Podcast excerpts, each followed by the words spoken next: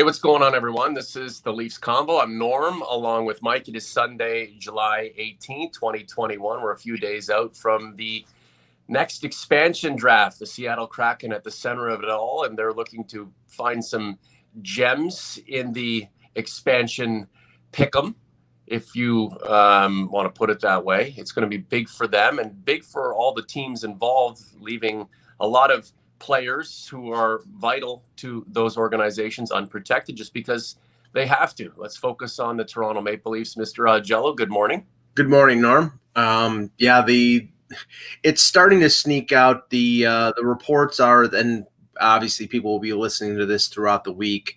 Um, so, um, but right now the the news is unofficial. But as I've suspected for a little while, uh, the Leafs according to Elliot Friedman, are going to protect eight skaters uh, and the goaltender Jack Campbell. The eight skaters being the top four forwards: Tavares, Nylander, Marner, and Matthews. The four four, four defensemen: Rielly, Muzzin, Brodie and Justin Holl. I know that some people were disputing whether they should protect Holl, and I, I keep going back to them. It's like he's a right hand D on the second pairing and he's making 2 million bucks. If you don't think that Seattle is going to pick him, you're high.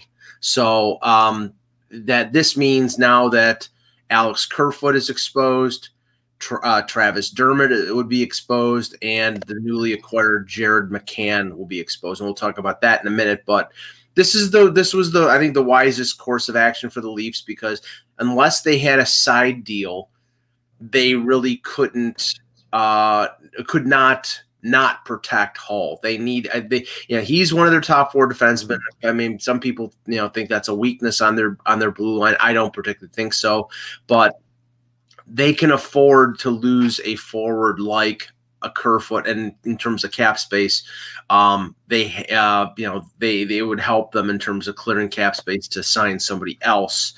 Um, so uh, you know I, I think they're going to get hurt like every other team, but not wound them uh, significantly.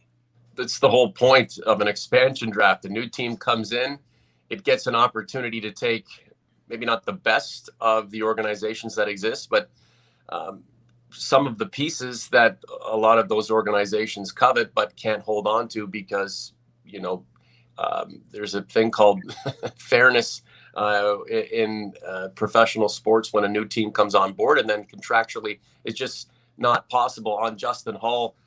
Uh, any any critic of his is short sighted. This guy did what he had to do last season. If it ain't broke, don't fix it. And I feel like a guy like that um, hasn't even come into his own yet. Will he be a superstar? No, but you don't need uh, you know you don't need him to be a superstar. You need him to play effective hockey, um, be smart, be responsible, uh, su- support the guys who have a little bit more start uh, stardom in their game, and uh, he did just that. And I like the fact that they did hang on to him and protect him because um, he will be a vital piece to what this team is trying to do, especially on a uh, blue line that um, didn't leave too much to be desired last season. So let's just keep on going with that. The Jared McCann acquisition very interesting in that. Um, with the possibility of losing Alex Kerfoot, you have a guy who can take his place um, only 25 years of age, really hasn't even come into his own yet, and uh, the metrics on him are, um, you know, not overwhelmingly great, uh, but do suggest that uh, he's he's a player who is quite effective and would fit in quite nicely on a, on a team like the Maple Leafs that really does need to be uh, focused on having a sort of two-way approach of you know all three zone 200 foot uh, type of game well, it's funny because my initial response to the trade. I mean, first of all, you know, they gave up Filip Hallander in a seventh round pick, and Filip Hallander uh, was somebody they got uh, in the uh, Kasperi Kapanen deal, so he's just flipped back to to Pittsburgh. Um, Pittsburgh knew that they were going to lose McCann. They weren't going to protect him. They probably knew that they were going to lose him in the expansion draft. So they better to get something than than nothing at all. The Leafs they're exposing them, but I think they feel relatively safe that Kerfoot or Dermott will be the selection of the Kraken. Either Dermott, who uh, was under Dave Hakstol, um, uh, last season because Hakstol handed the defense, or Kerfoot, who under two years at $3.5 million, and you know.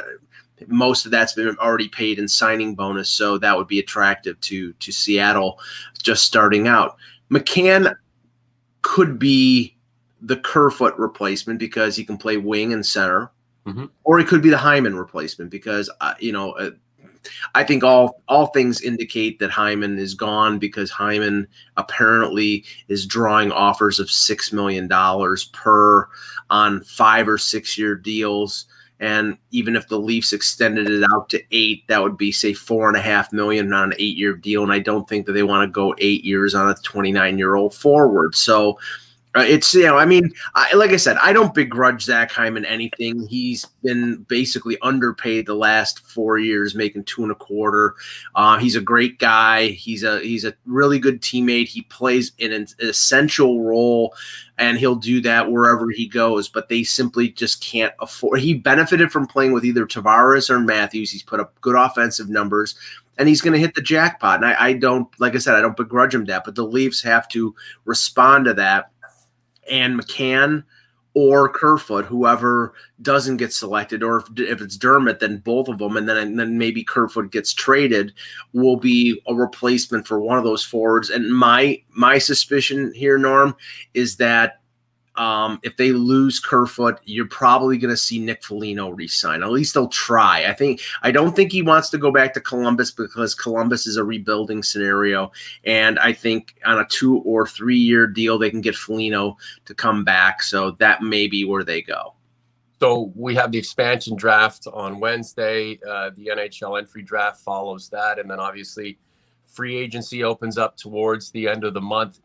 Um, at least from the Leafs perspective, wh- whomever the Kraken take, it'll be anticlimactic because we just have a feeling it's going to be someone like Alex Kerfoot and Travis Dermott. If he's selected, big deal. It's been nice knowing him. We thought he would turn out to be better. It just didn't work out um, the way that fans had hoped, uh, the organization had uh, forecasted, and I'm sure Travis Dermott, uh, deep down, probably thinks a uh, change of scenery will benefit his game. So it's it's not like we're, we're waiting with bated breath to see what the Kraken do, and if they take a, a, a player uh, that the Leafs have left exposed, the organization has to you know go into emergency mode.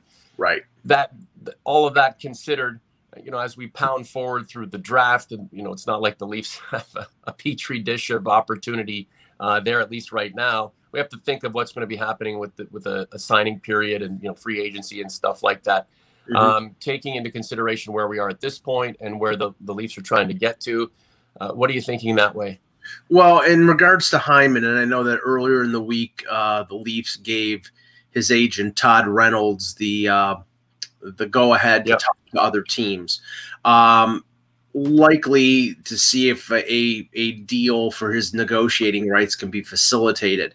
Now we saw that yesterday. We saw that on Saturday, right before the the deadline with uh, Barclay Goodrow being traded from Tampa Bay to the Rangers, and the Rangers got a seventh round, or the uh, Lightning got a seventh round pick. Mm-hmm. I don't think you can, unless the um, nego- unless the uh, the bidding war is really hot and heavy. I don't think you're getting players for Zach Hyman's rights. I think you're probably getting a maybe a fourth round pick or something like that. Which you know, I mean, it better something than nothing sure. if he just walks away on July 28th. But um, I I don't think you know these pipe dreams of them getting players back for Zach Hyman's rights or sign and trades, which you know I I don't understand. It, sign and trades happen in the NBA. They don't happen in the NHL. Um, you know, it may, maybe it would happen with somebody like uh, a Tavares or a Jack White if they were free agent free agents, but the contract not, has to be significant. Right, right, and so it's that's not happening. So they'll get a draft pick for trading his rights more than likely. Um, uh, as for the goaltending situation, they didn't grant the rights to Freddie Anderson, which tells you that there's still an outside chance that they bring him back. But the, here, here's where I, I, I just I just I look at this situation and say Freddie's gone. I don't see in this market, even though there are a number of goaltenders that potentially could be available, that Freddie Anderson is going to take significantly less, mm-hmm. say a couple million dollars or a million and a half. I don't see him taking three or three and a half million on a on a one year or two year deal from the Leafs, and that's where I, I think they're slotting their second goaltender. They, I think they want to go with a tandem. I think you know they're paying uh, Jack Campbell. I think one six. I think they want to spend maybe a couple million or up to three at most on a goaltender. So Joseph Woll isn't going to be the guy. Well, I, you know, the thing is, I like Joseph Woll as a prospect. He's a couple years away, and the last couple years have really screwed up the development of a number of, of people throughout the league. But he'll get a, he'll get an opportunity this year to play. I'd say forty to fifty games in the American Hockey League. Uh, but but in terms of the NHL, I, I look at one scenario that I wrote about yesterday. And that's Braden Holtby. If Holtby is selected by Seattle, he could be flipped uh, to the Leafs. Um, that and there was a report out of uh, the from the Athletic out of Vancouver that one Eastern Conference team had uh, contacted uh, the Vancouver Canucks about Holtby, and Seattle uh, asked them about Holtby if they would retain salary. If you know if he's if he's a two two and a half million dollar cap hit, then then that's for a year. Then that that's a good stopgap. Mm-hmm. Uh, they need a, I think they need somebody. And the other name that was out there is Darcy Kuemper from Arizona, but I don't know about that situation because Arizona traded Adin Hill to San Jose yesterday, and right now they uh, other than Kuemper, they don't have a goalie in the organization. Now they could go out and sign somebody, but I mean, you know, I I don't know how much Arizona is willing to strip it down to the wood uh, they're they're a pathetic organization, but you know they they need a goalie. So I mean, they need somebody between the pipes. You know, unless they're going to get a sumo wrestler or something like that, it's going to be Darcy Kuemper unless they make a trade for another goalie. So are you saying at this point it's still too difficult to forecast exactly, you know, what you want to do until the Kraken make their picks, and then you know even beyond that they may pick players that will be involved with in trades or some sort of a transaction especially with the goaltenders, because uh, you know obviously they need two goalies uh, to get through the season. Um, so you know I've heard Chris Driedger from uh, Florida as one of the options. And the thing that puzzles me about that is, you know, he's a he's a UFA, so why would they take him in the expansion draft instead of just waiting another week and signing him? But maybe they they have an agreement already in place and they can they know that they want to get him in the fold. Um, I would just have to touch on this because everybody's talking about it because Carey Price. Um, yeah, for sure. We're to get to that. Has been exposed. Um, there's no chance in hell, and I, maybe I'll look like a fool a couple days from now if they do take him. There's no chance in hell that they're taking Carey Price. There's no way in hell they're taking him. He's a that that contract as good as he, you know, he was good in the playoffs. He was not fantastic in the playoffs, and that contract with five years left at 10.5 million dollars is an absolute friggin' boat anchor. So Seattle would be doing Montreal a favor taking that off their books. So, but I do. I think it's. I don't think they would have exposed him if there wasn't some sort of side deal out there. So, um, you know, I, I don't think Carey Price is going to end up in Seattle. Uh, but you know, they're gonna they're gonna pick two goaltenders, and then maybe they pick two more, and they'll probably flip those goalies to other teams for assets. And I would not be surprised based on the relationship between Ron Fan- Francis and Kyle Dubas going back to the Soo that uh, you know that there's some sort of arrangement or some connection that there might be a deal. And by the way, Jared McCann played three years in the Soo, so the Soo connection continues. Yeah, uh, old guys fly fishing. Ian Scott is our future. If um, he could stay healthy, I'd say maybe. I mean, that's mm-hmm. the that's the problem. He's been he's been he played one game last year, one. So I mean, that's you know that's a and then he missed almost all of the previous year with I think it was hip hip surgery. So mm-hmm. he's missed 2 years. He's 22 years old and he's played what? 3 games in the last 2 years. That's, you know, that's I mean, I hope that the development uh, train continues, but he's more than likely going to play major minutes down in the ECHL with uh, with Newfoundland and while while uh, Woll plays with the Marlies, and they have a couple of veteran goaltenders in uh, Michael Hutchinson and uh, uh, uh Erik who they signed. Out Mike, of. you said it. The last couple of years with COVID and the restructuring of leagues, the cancellation of leagues, postponement of leagues. A lot of these cats haven't had a chance to develop the way um, their predecessors had and the way they should be able to develop leading into a potential um, top-notch professional career. I mean, everything's been um, sidetracked with the pandemic. So you know, a lot of these dudes that we're we're hoping to um, you know make a big step right now, just like everybody else, have been delayed in that process.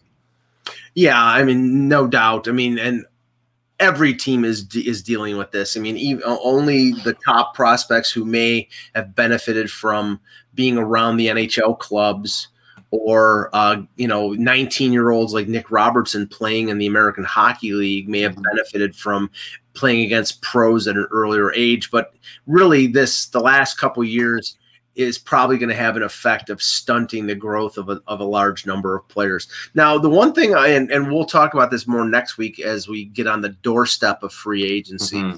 but I would suspect the Leafs are going to uh, repeat what they did last year in terms of adding three or four veterans on low contract. Now, they I, I believe they're going to go after Foligno. Foligno, they're going to have to spend mm. money on because, but Foligno, um, even though he's 30, 32 or 33 years old, can fill some of the role that Hyman they lose with Hyman. Um, so I, I, think they'll bring back Foligno. If they, you know, move out the salary of a Kerfoot, the Foligno would come in and replace that that salary. But I do think, like they added Thornton and uh, Vesey and Bogosian. I mean, I think they may bring Bogosian back, but I think there are veterans out there um, that they'll try to attract and bring back on lower salaries.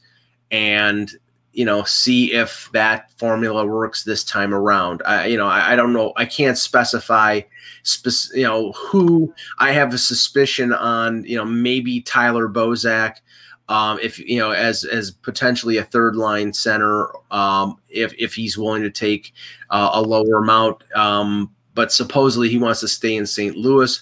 But there, you know, I think they could bring back Bogosian on a, on a one year deal. But there, you know, there are other free agents out there who might think, okay, I'll go to Toronto. I'll benefit from being on Hockey Night in Canada every Saturday night. I may be able to trip. I can play with Matthews and Marner and, and, pad my stats, and then go out and sell my sell my wares on free, mm-hmm. free agency. That is going to be the the pitch that Kyle Dubas makes. I think he'll try to make some deals. I mean, I've heard, you know, Conor Garland from Arizona. I've heard uh, a couple of other scenarios, but I, I don't know. I mean, it, it, they're limited in terms of what they can do on the cap.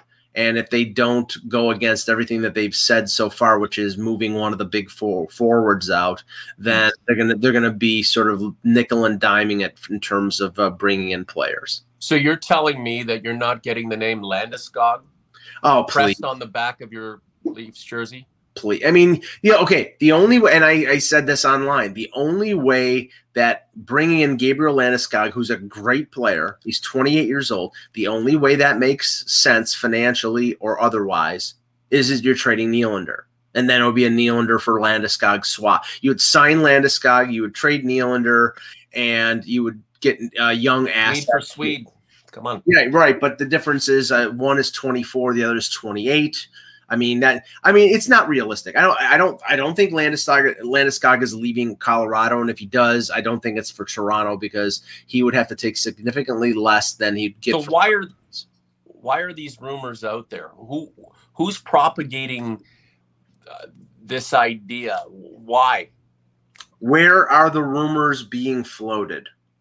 Like, Toronto, the center of the hockey universe. Where if you if a rumor is tied to the Leafs, everybody every everybody in the hockey world knows it these mm-hmm. agents want the names of their clients out there they'll attach them to, to toronto even though toronto likely has no interest or has no ability yeah. to find them i mean okay the taylor hall rumors give me a friggin break i mean It's not they weren't they aren't realistic. Mhm. Taylor Hall, I mean, what might be happening is Boston is trying to get Taylor Hall for a little less, and maybe his agent floated it out there in the Toronto ether.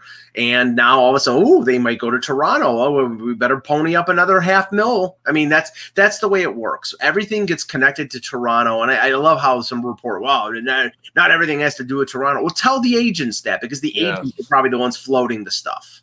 Yeah, it's remarkable. it really is. And, uh, you know, fans who believe themselves to be astute, pushing these kinds of rumors out there, um, are clearly doing it for attention because the, um, the, the, the process and the possibility are, you know, difficult and limited. Um, you know, in terms of seeing something like that come to fruition. And then again, you know, the, the same people who wanted Gabriel Landeskog to come and join the Maple Leafs are the same ones who think that, you know, uh, William Nylander is your forever uh, Maple Leaf. Well- Well, he would be the he would be the guy easiest to move, easiest to move uh, in order to make room for Right. someone like Landeskog. So And- and and and the salaries might be comparable. So that's why i would you know it's like you're not okay you're not moving marner at almost 11 million because okay you're not going to get you're not going to get full value for him. You're going to get full value for Nylander uh, because he's seven million dollars and because mo- his bonus has already been paid and the the it, the, the deal was front loaded you're not going to get fair value for Marner. You're not going to get what you're giving out what if you traded Marner uh, just one thing in the in the in the chat here, a guy, old guys fly fishing This is uh, thing here says that I'm hearing Foligno won't be back. okay, he's, he's Okay. He's, he's ear to the ground. He's in the, he's Well, in the I'll- pipeline. I'll take I'll take him at his word that he's heard something. This is what I this is this is what I've heard. Um, initially, when Foligno was traded from Columbus to the Leafs, the intention was he was going to be here Yeah, for a year. going back, right? He's going back. In the interim, Tortorella left. Uh, Zach Jones, uh, Zach, Zach, uh, I'm sorry. Um, yeah. Um, the, you know, Things have changed. Things have Right. changed. It's not the same Seth- scenario that he left. Seth Jones and Zach. I mean, Zach Werenski is one year away from unrestricted free agency. Uh, Seth Jones is asked to be traded. He said he's not going to sign in Columbus. So clearly, they're going down the rebuild path. Mhm. Now, you know, Foligno's family is there, um, but I, think he, at his point in his career, knows he's not going to win a Stanley Cup if he goes back to Columbus. So um, I think that Toronto has as good a ch- now. If there's a bidding war for Foligno, then you know the, the Leafs can't really get involved. But if he wants to come back and they pay him a fair salary, I think he could be back. And obviously, he's going to play. Um, if Hyman leaves, which I expect, he's going to play on the top two lines. So it could be Nick Foligno and Jared McCann. It could be Nick Foligno and Nick Robertson. Uh, You know what? We'll we'll see, but I think there's a good chance, not a guarantee, but a good chance Foligno is back in blue and white.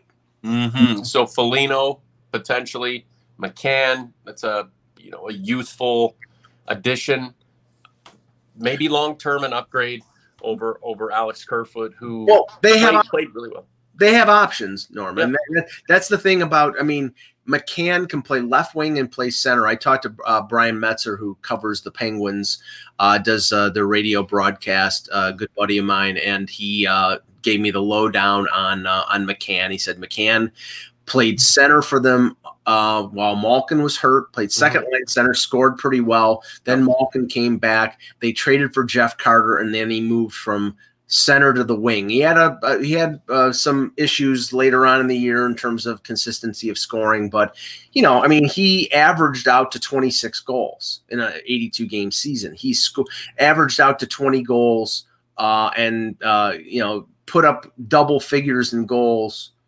Um, you know, so I I think that he you know, he's a pretty good ad and gives them some versatility. And just to follow up on old guy here, he says the Foligno the Foligno thing came from Friedman. Well, I mean, Friedman said also that there's a chance there's a chance he could come back. So there's there's conflicting information. I'm not saying it's a guarantee. I'm just saying what, I heard and um, with the situation in Columbus, Mhm. That, and, and, this is, you know, it might have been based on what whether the Leafs signed Hyman or not. Clearly, they're not, so they're going to have a have a gap on the left side, and Foligno could fill that. Yeah, Elliot Friedman is as legit, yes, a hockey insider analyst as you're going to get ever.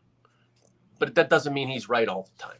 And he, I, I he, he's not one of these guys, I believe, who has a, an affiliation within certain organizations or you know, uh, uh, either tempers information or um, contorts information, you know, based on you know, what needs to be heard that day and, and how it uh, it may affect either positively or negatively, uh, you know, a particular group of hockey people. This guy's as as straight and narrow as it gets.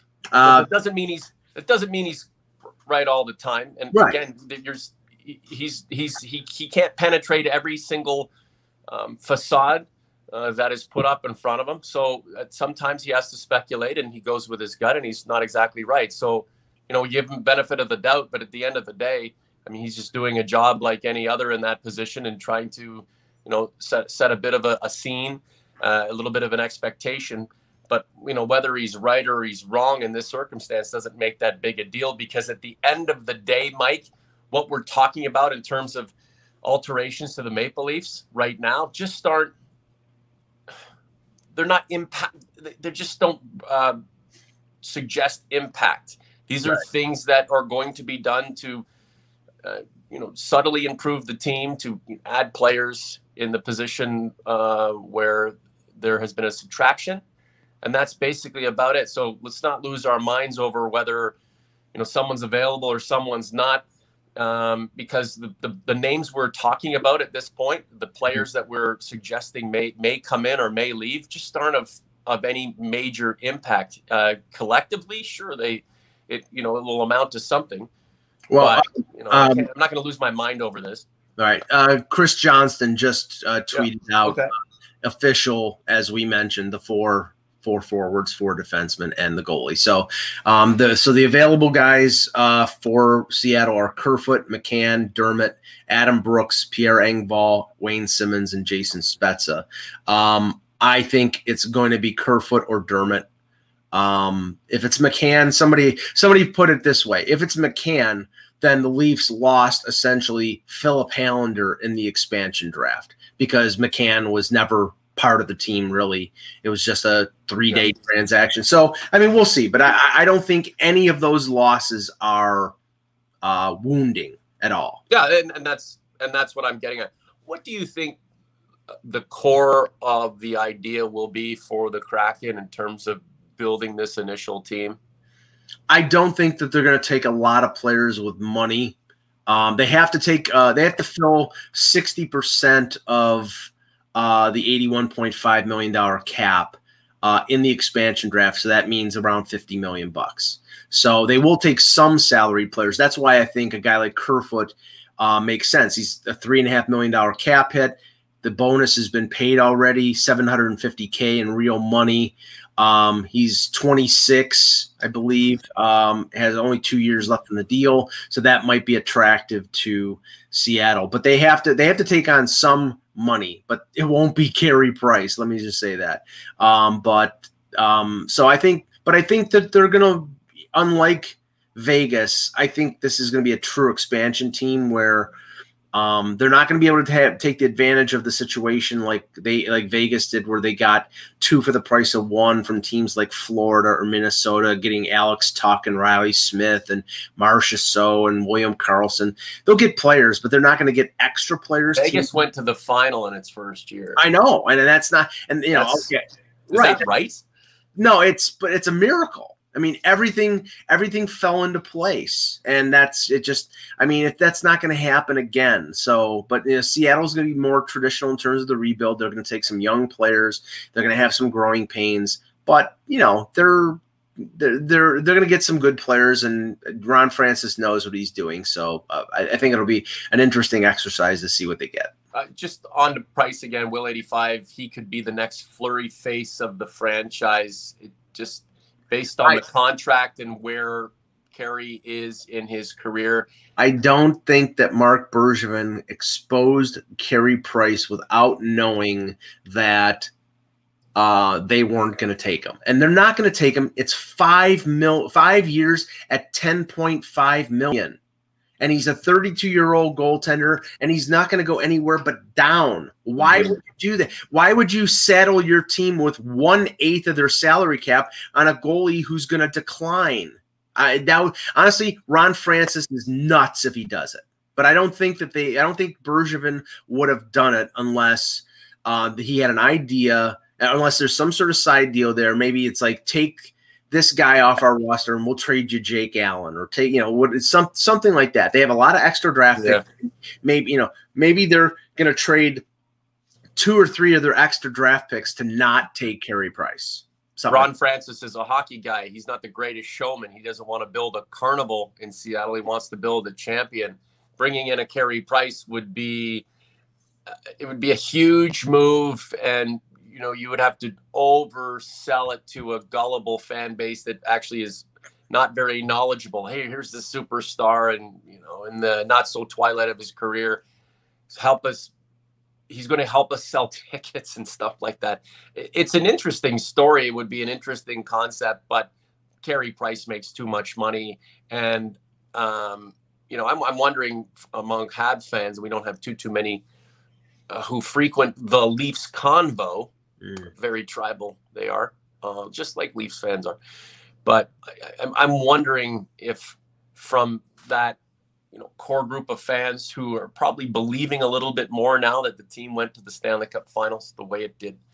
Uh, that you know, Carey Price is this iconic player who started his career in Montreal and who should finish it there. And we, we understand the sentimentality reeks uh, heavy in Montreal beyond any other franchise uh, and any other market. We, we, know that. So, you know, with Carey Price, whether he's making a dime or he's making 10, 15 million a year, I feel like he's still the heart and soul of that organization. And I don't know how much um, they'd, they'd want to lose him.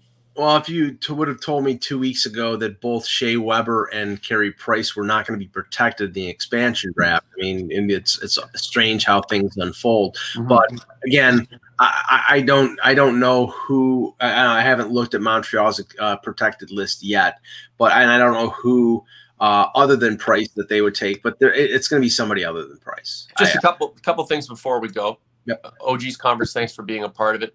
We're getting into too much of the the chat, but you guys have at it. And then this chat lives on on the YouTube channel, youtube.com slash the Leafs convo.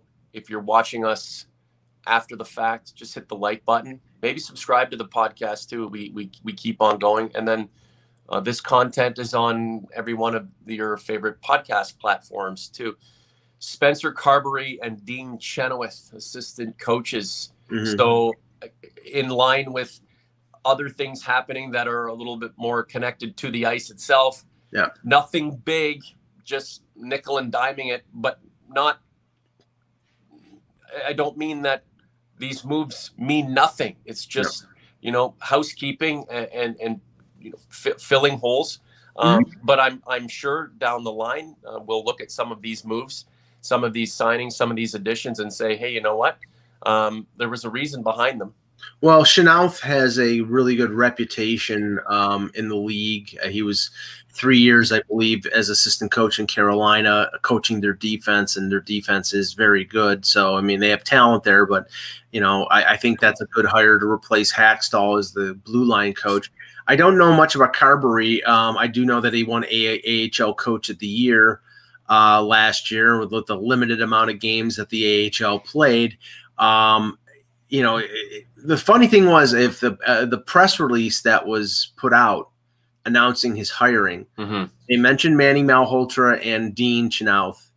Uh, they didn't mention Paul McLean, and I was a little surprised that they were adding another assistant coach. Now, maybe you know Paul McLean's just going to be the eye in the sky, and they're just adding another another young coach. And I've heard a lot of good things from reports about Carberry, but I, I, you know, it was uh, it was interesting that Paul McLean was not included as being mentioned as part of the release. So is it possible that he may be retiring or not coming back? I don't know. There has not been any mention of that, but um, I do think that the Leafs are maybe trying to, you know, adopt some new or different philosophies after the failures of the last few years. Um, I do know that, um, you know, there was a hue and cry for Manny Malhotra not to not be back, and I reiterated this after the playoffs. The this is the same coach that coached the Leafs power play to an almost 40% effectiveness at the beginning of the year. And then they were terrible. In the it wasn't his fault. Right. It's like, it it's, it's the play. He's setting up the structure. Whose responsibility is it? It's the players on the frickin' ice. That's what it. That's who it is. Yeah, I I agree. Uh, we'll, we'll head out with uh, MK Ultra. Where are we here? He says the Leafs are doomed. Are, there's there's an how are, are like again, and I I I just real quick, and I'll let you finish it up. So when the Leafs lost in Game Seven to the Habs, we were all feeling like shit, mm-hmm. and you know, questioning whether we should be fans of this team anymore wondering how a team with uh, that kind of assembly of talent can, you know, fall apart in three opportunities to, to close out a rival that was at least on a talent level inferior. But as time has gone on, I've I've let it go. Uh, am I happy with the organization? No. Am I optimistic that uh, a championship um, lies in the near future for this organization? No but we have to move on. How no matter how I'm feeling about this this team and, and the way it had operated and you know way it may operate in the future, I do not think it is doomed. I no. mean that is that is a very dire and fatalistic view of an organization that was one of the best in the league and had an opportunity to go to the the second round um, four games into a series. They just couldn't get over the hump. That to me does not spell doom that to me tells me that there are some psychological issues with this organization and it you know has to keep on pushing forward. But with the way that the talent um, you know is still uh, the you know uh, principally set up on this team i would not say that it's doomed. Last word to you. Yeah no i i think that's a bit over the top mk um, i just I, I think you know obviously i understand that point of view based on the fact that you know uh, Leafs Nation has. I mean, there's been more discontent about the Leafs and their, you know, the the way that they are uh, after the loss to Montreal because Leaf fans hate Montreal. They know a bunch of Montreal fans, and they'll be taking crap from them yeah. until they play them again in the playoffs. And I mean, just just just look at the reaction. You know, and he's my buddy. Just look at the reaction of a guy like Steve Dangle. He's bitter. He's pissed off at what's going on with the Leafs because they keep, you know, it's the sort of the here's the carrot. Oh, they're a good team. They won the North Division, and then all of a sudden, you know, the, the, they lose in seven games to the team that had the worst record going into the playoffs. So I understand it, but I'm telling you right now, um, there's talent on this team. They have to eventually find a way through.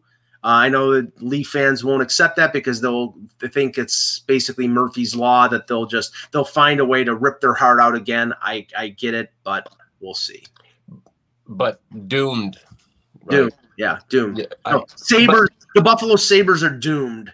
You know, that's that's that's doomed. That's 31st place three times, I believe, in the last six years. That's doomed. Do you want that? That's doomed.